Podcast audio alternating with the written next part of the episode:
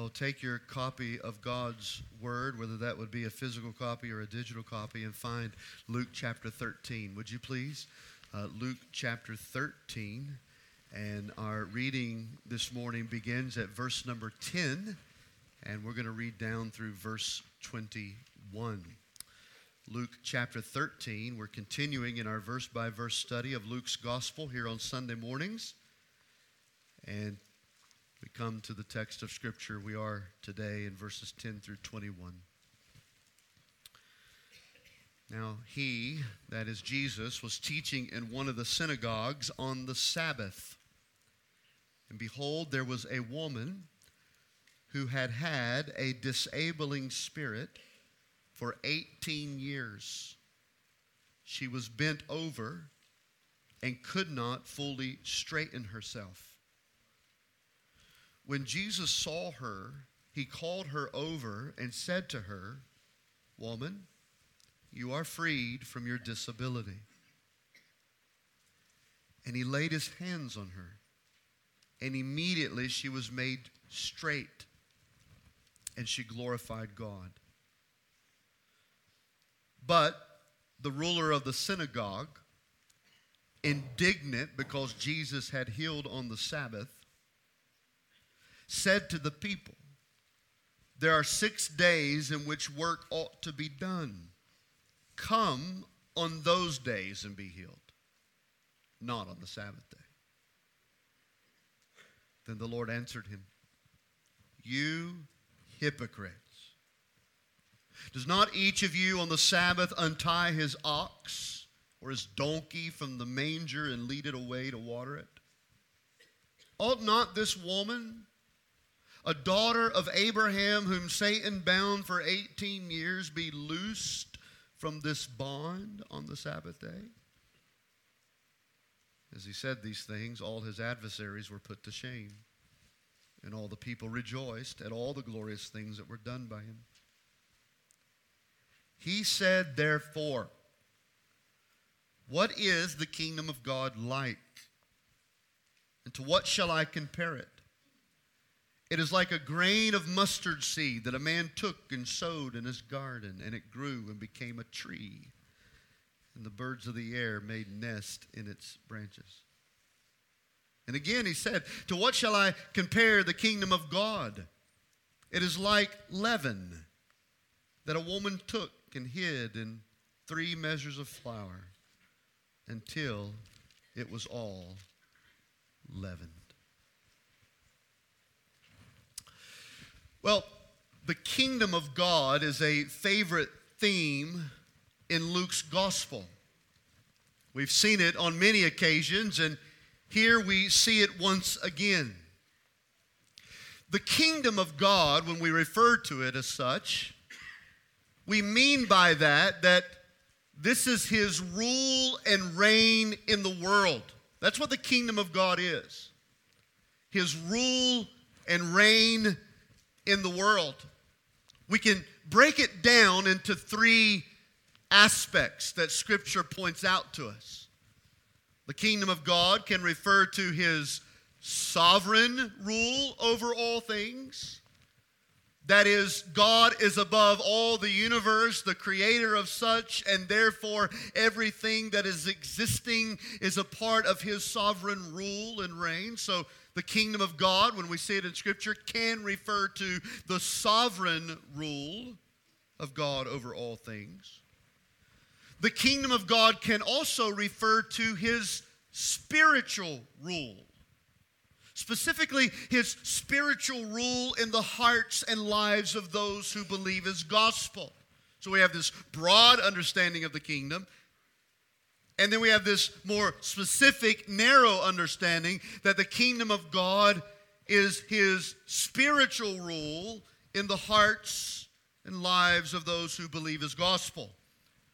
The kingdom of God in the scripture can also refer to his literal rule on earth. On that day when Christ returns and begins his physical reign.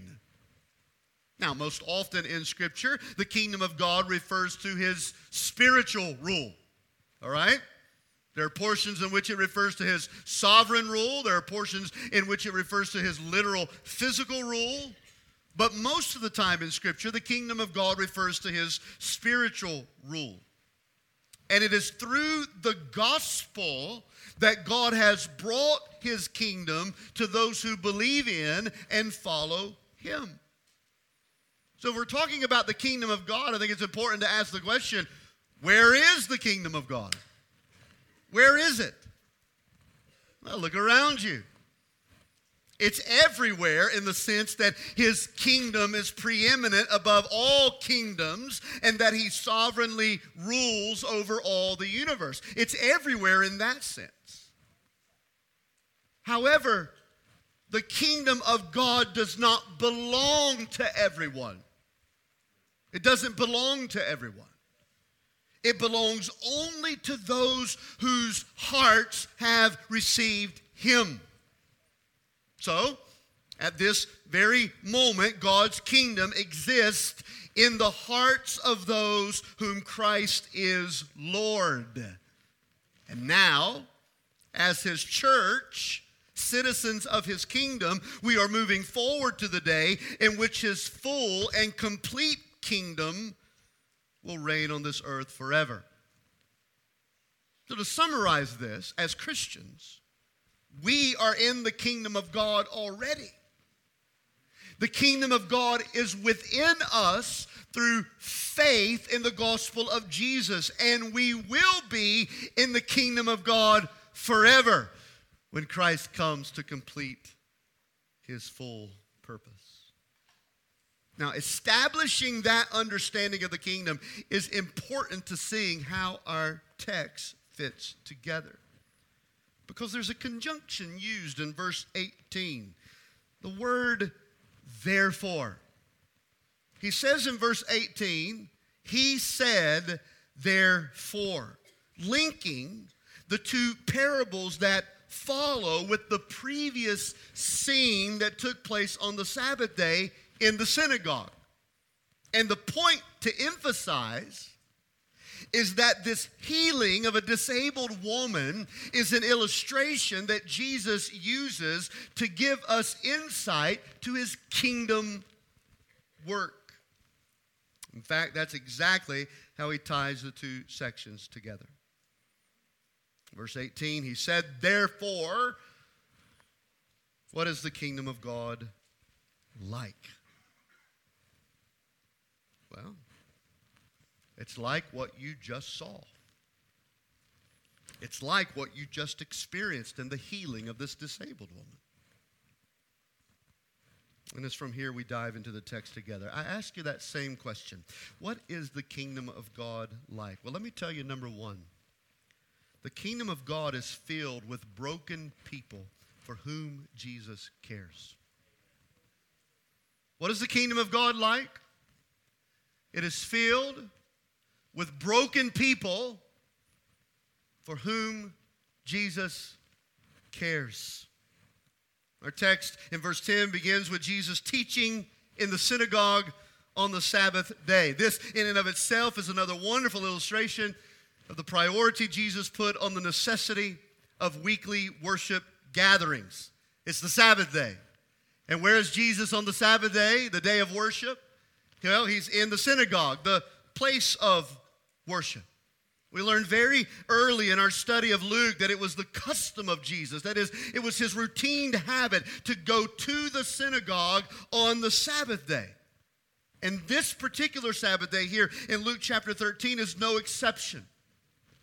He didn't wake up that morning wondering whether or not he would go like many of us do.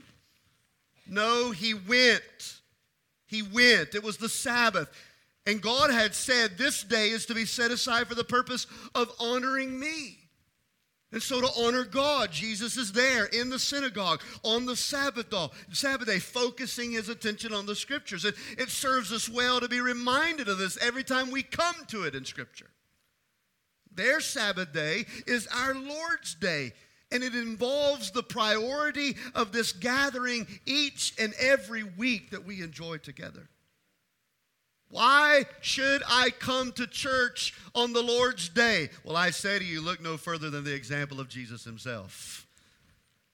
To truly follow Jesus is to follow him in the place of worship.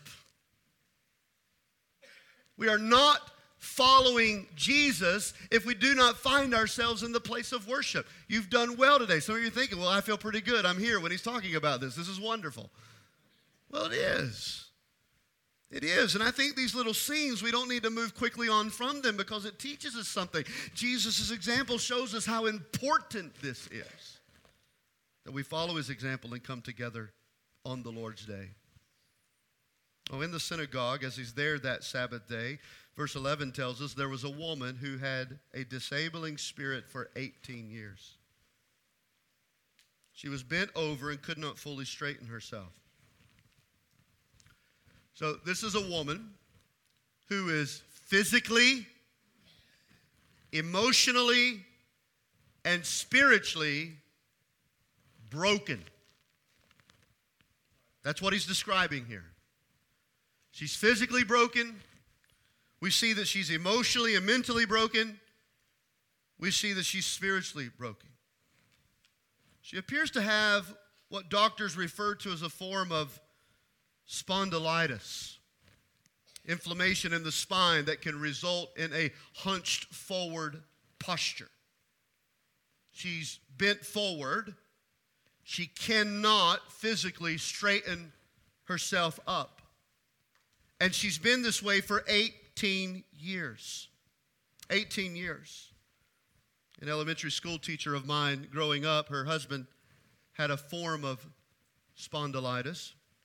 Mr. Harrell. He was a man of joy, but he certainly dealt with a great deal of pain. I, I can picture him now as he would come on to campus, whether to a ball game or a school function. He had gotten really good in the usage of his canes. He carried two canes and he would walk like this to balance himself, but if you would talk to him, he would position those canes directly behind him where they would become a place where he would sit. And he would bend backwards like this sit on those canes so he could see you and talk to you. He was so good at that. I was always worried he was going to slip and fall.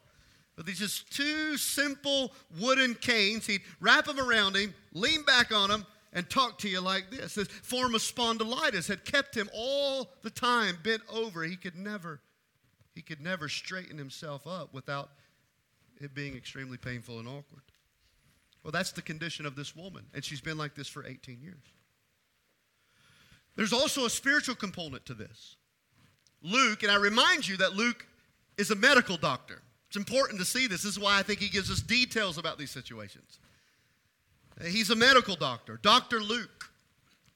And Dr. Luke describes this as a disabling spirit in verse 11. An interesting choice of words. Not just a disabling condition, but a disabling spirit.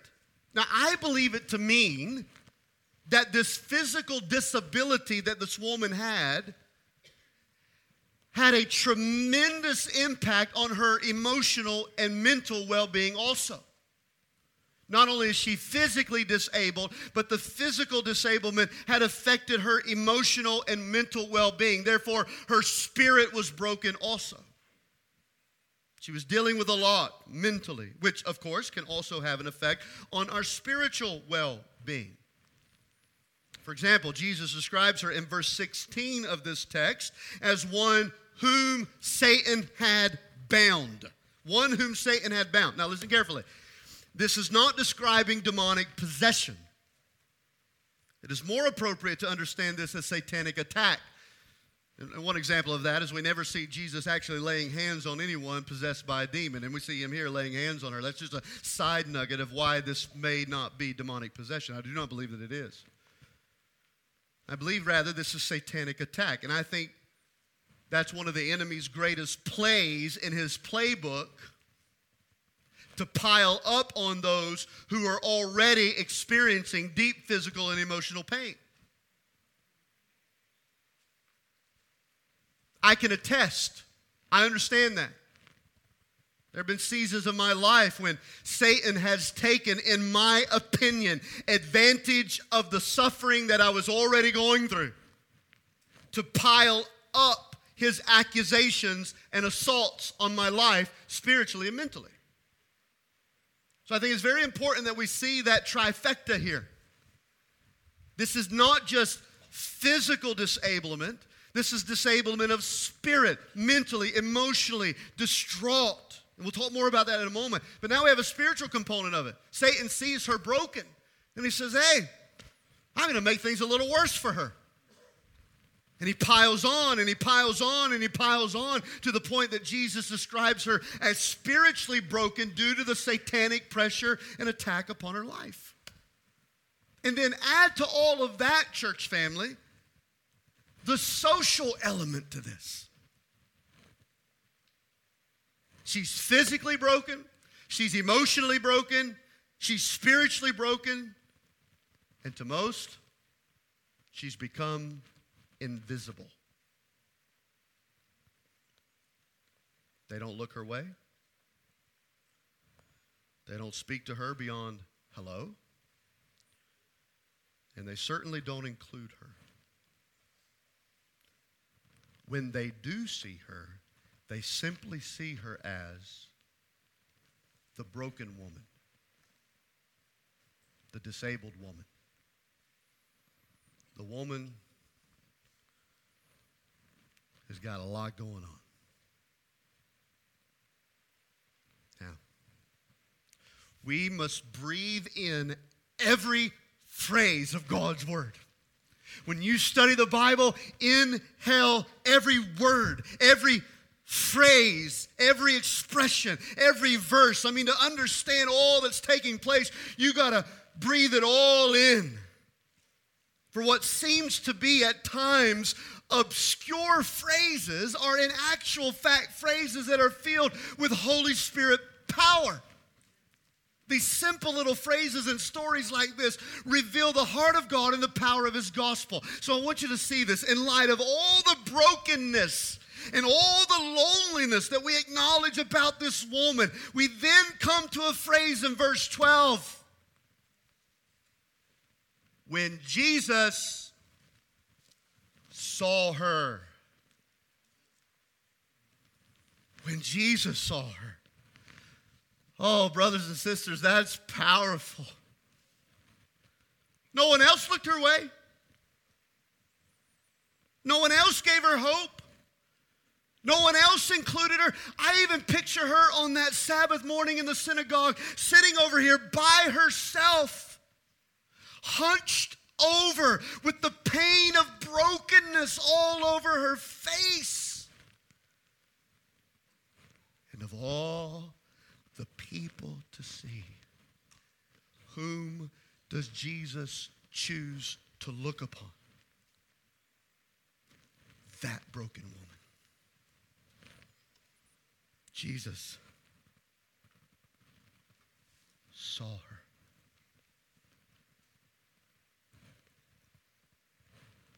I ask you a question this morning.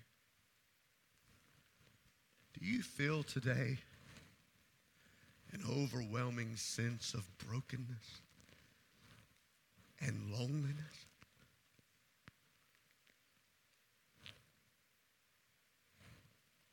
Jesus sees you. Jesus sees you. That's why he came. That's why he wants you to meet him here this morning. He comes to the synagogue, he comes to the house of God so that he can look upon and see broken and invisible people like you, broken and invisible people like me. In fact, that's the only type of people that his kingdom is made up of. Not people who are perfectly put together and celebrated, but people who are falling apart and are often ignored. Jesus said in Luke chapter 4, in his, one of his first speaking engagements at the synagogue, he stood up, and if you remember, he opened the scriptures to the book of Isaiah and he read the scripture, which was a prophecy about himself. And he said, The Spirit of God is upon me. He has anointed me to proclaim good news to the poor. He has sent me to proclaim liberty to the captives. He has sent me to set free those who are oppressed. That's why I'm here. And friends, I want you to know whatever you are oppressed with and by today, Jesus sees you and He has come to set you free.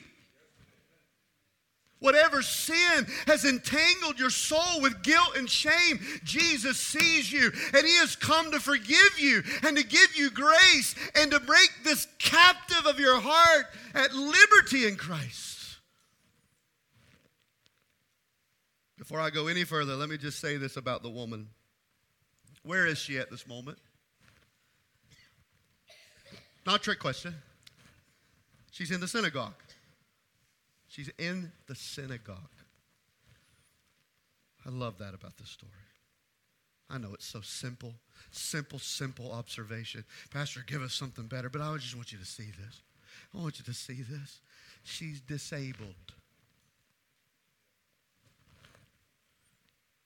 She's invisible to most of society.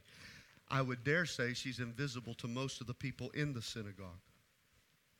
She's mentally, emotionally, physically struggling, and spiritually, she's under brutal attack. She could have stayed away that day.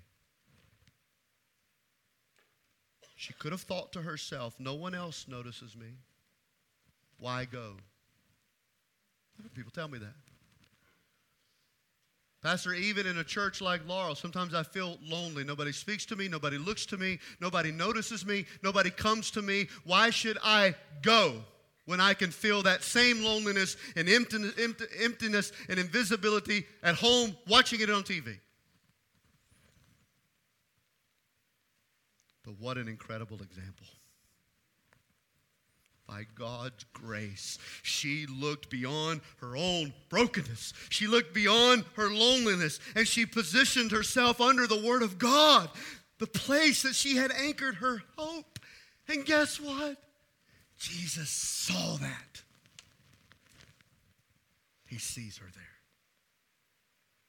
Now, the scripture says in verse 12 that when Jesus saw her, he called her over and he said to her, Woman, you are freed from your disability. And then he laid hands on her. And immediately she was made straight. Just picture this. Did, did she lean over and look? Did she have canes like my friend, Mr. Harrell? I don't know what the situation is. But whatever it was, Jesus said, Woman, you're freed from this. I'm taking it away. And immediately she moved that back in a way she hadn't moved it in 18 years. She's straight again. No wonder the very next phrase is, she glorified God. Oh, there's so much here, so much here. But I want you to notice how Jesus took the initiating step in her healing. He made the first move. He made the first move. Get this. This is how much Jesus cares about you. This is how much he sees you today. This is how much he loves you. He made the first move. This is, this is massive theological implications. He saw her. She didn't see him necessarily, he saw her. He called her. He said to her, he laid his hands on her. He made her straight. She contributed absolutely nothing to her healing. All she did was respond to the healing by glorifying and praising God for what He had done for her. Friends, that is a picture of salvation. Jesus took the first step, not you. Nobody wakes up and says, I'm going to go find Jesus. If you woke up one day, one day thinking that, it's because Jesus put that in your heart. He took the first step.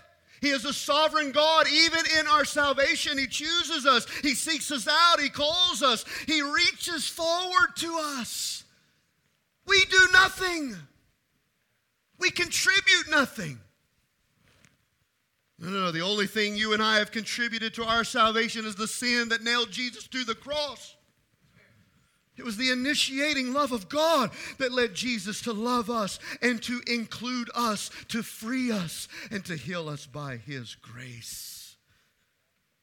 So, to tie this in with the question in verse 18, which is, What is the kingdom of God like? Well, Jesus wants us to know that this is what it's like. This is what it's like. It's filled with broken people for whom Jesus cares. He chooses to give his kingdom to the foolish, the weak, the low, the despised, those who bring their brokenness to him. That ought to humble us.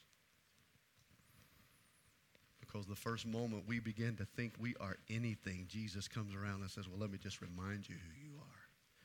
You're a nobody, broken, lonely, and were it not for me, outside the kingdom of God. But he comes to the humble, the weak, the lonely. This is what the kingdom of God is like. This is what the kingdom of God is like. Who are those who are in the kingdom? They are broken people. Broken people.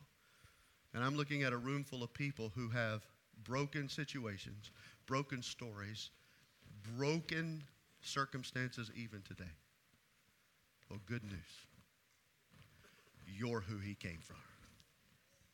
It is you that he says, I see you, and I want you to come into the kingdom. What's the kingdom of God like? Secondly, secondly, it is void of religious legalism that serves as barriers to the gospel. Now, I'll, be honest with you. I don't like how I just phrased that. It's been bugging me all week. I wish I could say it better, but I can't say it better, better and I refuse to use ChatGPT. But I want you to at least get the essence of this. The kingdom of God is void, it's absent of. That means what I'm fixing to tell you does not exist in the kingdom of God. That is God's true kingdom religious legalism that sets up barriers to the gospel is not a part of his kingdom. But let me just say this there's one in every crowd. Unfortunately, there are in some places, places many more than just one. Instead of praising Jesus for what he has done in the life of this woman, there was one who was indignant at Jesus. Not only for what he had done, but for how he had carried it out. Look at it in verse 14. But the ruler of the synagogue was indignant because Jesus had healed on the Sabbath. Now, people like this are all over the place. They're all over the place. You don't have to go looking for them, they find you, ironically. You can especially find them on Twitter. YouTube. They, they love hosting their own podcast about this stuff. They, they believe essentially that it is their job to critique every sermon, critique every piece of advice and counsel, to critique every ministry of the gospel, and then report it to their followers. This is particularly prevalent among legalistic thinking people as is the case in our text. Because what we have here is the president of the synagogue. They didn't call them pastors of the synagogue, they called them presidents of the synagogue. Here's the president who should, at the very least, be happy that this woman had worked so hard to be there that day. This is the point I was trying to get at a moment ago. I think we who are younger take these efforts for granted. And I only feel like I'm going to get stronger about that the older I get. Because I find things, even at the age of 41, almost 42, incredibly harder than they were 10 years ago. And I can't imagine what some of you, honestly, with some of your ailments and physical limitations and all the battles that you go through, did just to be here today. Just to be here. And I want to commend you for that. Because what the president of the synagogue should have looked at, he should have looked at this woman and say, "Man, she has got so much that could have kept her away, but look how hard she worked to get here." May God forgive us for looking over those important facts. She did so much to be here today. That's what he should have done. But then he watches Jesus miraculously heal her, and he should be in rejoicing in what God had done in his synagogue. But instead, he chooses to turn to the people, not to Jesus. He turns to the people and he tells them that what Jesus had just done was wrong because he seemingly broke the Sabbath law in order to do it. I'm going to be honest with you, and this is not very spirit filled thought. People like this drive me absolutely nuts. They drive me nuts. I don't respond to their texts, I don't respond to their emails. I don't follow them on social media. I don't go to their conferences. I ignore it. I ignore it because it is filled with Pharisaical legalism. Instead of rejoicing in what God has done and is doing, He's telling everybody else that what Jesus is actually doing is wrong because he didn't do it the right way, in his opinion. I want you to notice a couple things. First, first, the ruler of the synagogue didn't have enough courage to talk this out with Jesus. Did you notice that? He did what cowards do. He addressed his comments to other people. To other people. Verse 14. He said, that is the ruler of the synagogue, he said these things to the people. Not to Jesus. Not to the one he has a problem with, not to the one he has concerns over. No, he says these things to others. Hey, look, I'm going to give you a little piece of advice, and this is free. You don't even have, it don't cost you nothing. This is just free. If you got something to say, at least say it to the people you're criticizing instead of other people. Instead of other people. I'm a firm believer that religious people who are zealous about their man made rules and their way of thinking, they love talking to others instead of those about whom they're critical. That's the first thing I notice. He's a coward. He's a coward. He, he ignores the one who says it and he decides to text everybody else and tell them what he thinks about it. Coward. The, the second thing I notice here, and I've already referenced this, is that Jesus didn't break a Sabbath law. He didn't. He broke a man made rule. You see, their ruler said here in verse 14, notice this, there are six days in which work ought to be done, not on the Sabbath day. Now, stop. That's true. That part's true. That was a part of the command, that was a part of the law. Work six days, rest, worship on the Sabbath. All right? But what's unlawful about the rebuke is that they had in their rules determined what constitutes work and what doesn't. Jesus calls him out on it, even though he wasn't addressing Jesus. Don't you love that? He's turned away from Jesus, telling the crowd about everything this man did wrong, and Jesus is like, uh, Excuse me, uh, hypocrite? Look right here for a second. I got a little something to say to you. That's what he does. He says, You hypocrites. Does not each of you, verse 15, do not each of you on the Sabbath untie his ox or his donkey from the manger and lead it away to the water? In other words, do you take care of your animals on the Sabbath day? Do you take care of your animals on the Sabbath day? Well, yes, they did. They did. And there was no denying that.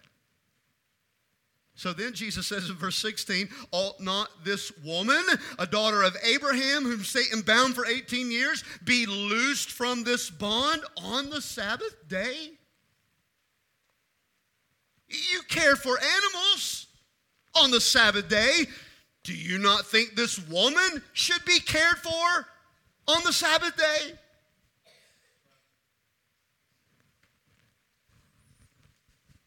Jesus is calling them out for things that you and I need to be called out for.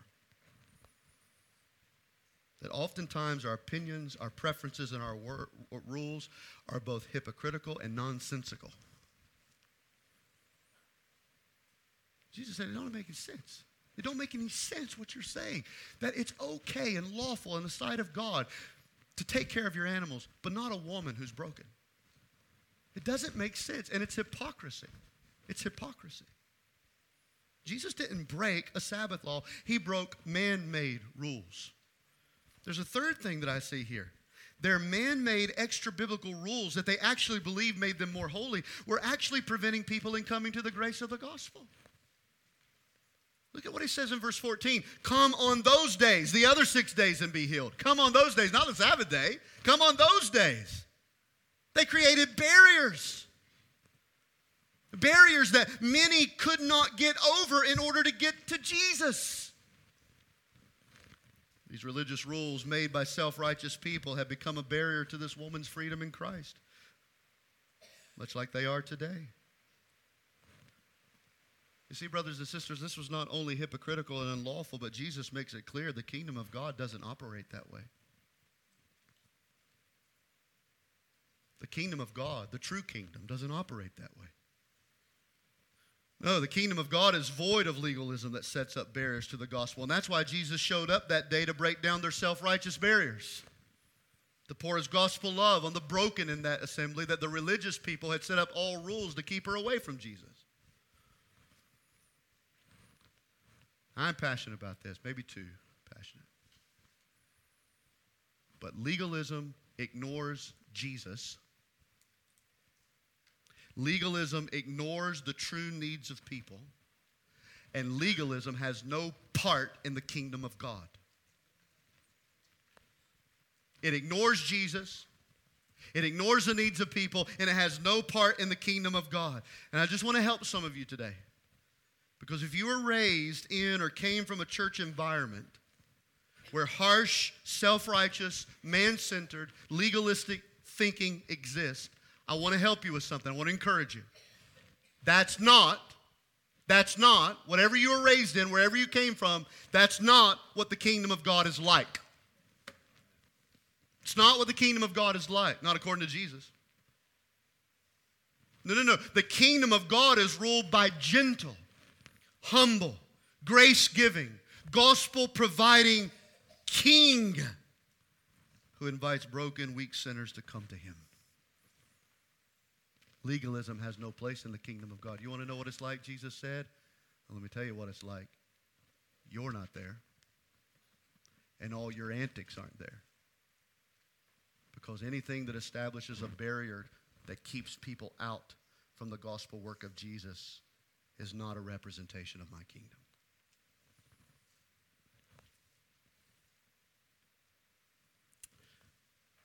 Well, again, there's a third aspect of this. What is the kingdom of God like? Let me give you this third and final one. Jesus says, here's what the kingdom of God is like it's growing, it's growing in small and seemingly insignificant ways. It's growing in small and seemingly insignificant ways. Here's what the word, or where the word therefore that we talked about at the beginning comes into the picture. In light of what just happened in the synagogue with the healing of the disabled woman, verse 18, he said, therefore, light of what you just saw, he said, therefore, what is the kingdom of God like, and to what shall I compare it? It is like a grain of mustard seed that a man took and sowed in his garden, and it grew and became a tree, and the birds of the air made nest in its branches. And again he said, To what shall I compare the kingdom of God? It is like leaven that a woman took and hid in three measures of flour until it was all leavened. Two parables. First parable illustrates the kingdom of God like a mustard seed. I have a rare physical illustration this morning. I think it was our last trip to Israel. Might have been the one before that. Don, Don bought these. You bought these for me, Don. I think he picked them up somewhere around the Jordan River. Don also bought him a T-shirt that says "I was baptized in the Jordan River." But ask him about that later, because it was a little too cold. He decided not to get in. but he has the T-shirt. It was awesome. Don, my dear friend, bought some of these for himself, some for me. He knew that this was going to come in the future and I would need to use this as an illustration. He's also taken some and planted them in his front yard. And what's amazing is, can anybody see that mustard seed? Now, if I, I put like a thousand of them in a jar, you can, but you, you can see that little mustard seed. I mean, if I held it out, I mean, showed it to the people who make all kinds of noise back here on Sunday.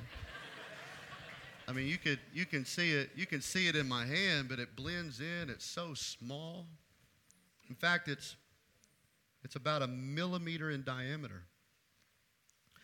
But but the significance of that little mustard seed, that little seed, small and seemingly insignificant, most of you would run a vacuum cleaner over it, can produce an oak tree that is up to 10, 12 feet in height. It's amazing when you think of it. Something so small over time can produce something so significant. That was the purpose of the parable. This is what the kingdom of God is like. It's small. You can barely see it. But over time, it can produce something massive. The, the second parable illustrates the kingdom of God like leaven. I, I, I don't have any leaven here this morning, but you get the idea. The leaven mixed in uh, is the invisible part of the bread, but it expands until it is worked all the way through the entire dough. This is what the kingdom of God is like. It started small, it works in small ways. Even the expansion of God is often invisible to most of the world. Yet, it's growing. It's growing. The gospel's doing its work. Like that little mustard seed, the gospel is doing its work. And let me tell you this morning in whom exactly the gospel is working. It is working in small, broken, sinful, insignificant people. And though it won't be advertised on the evening news tonight, the gospel today is going to accomplish big things throughout the entire world. Like leaven mixed in, it's going to expand. Nobody will recognize it. Nobody will see it. No cameras will be put on it, but it's going to expand and take over the whole world. That's what the kingdom of God is like. Now that encourages me. Because look around. I love you. I love you. You know that, right? I love you, and I think most of you love me. But I'm going to be honest with you. We ain't much.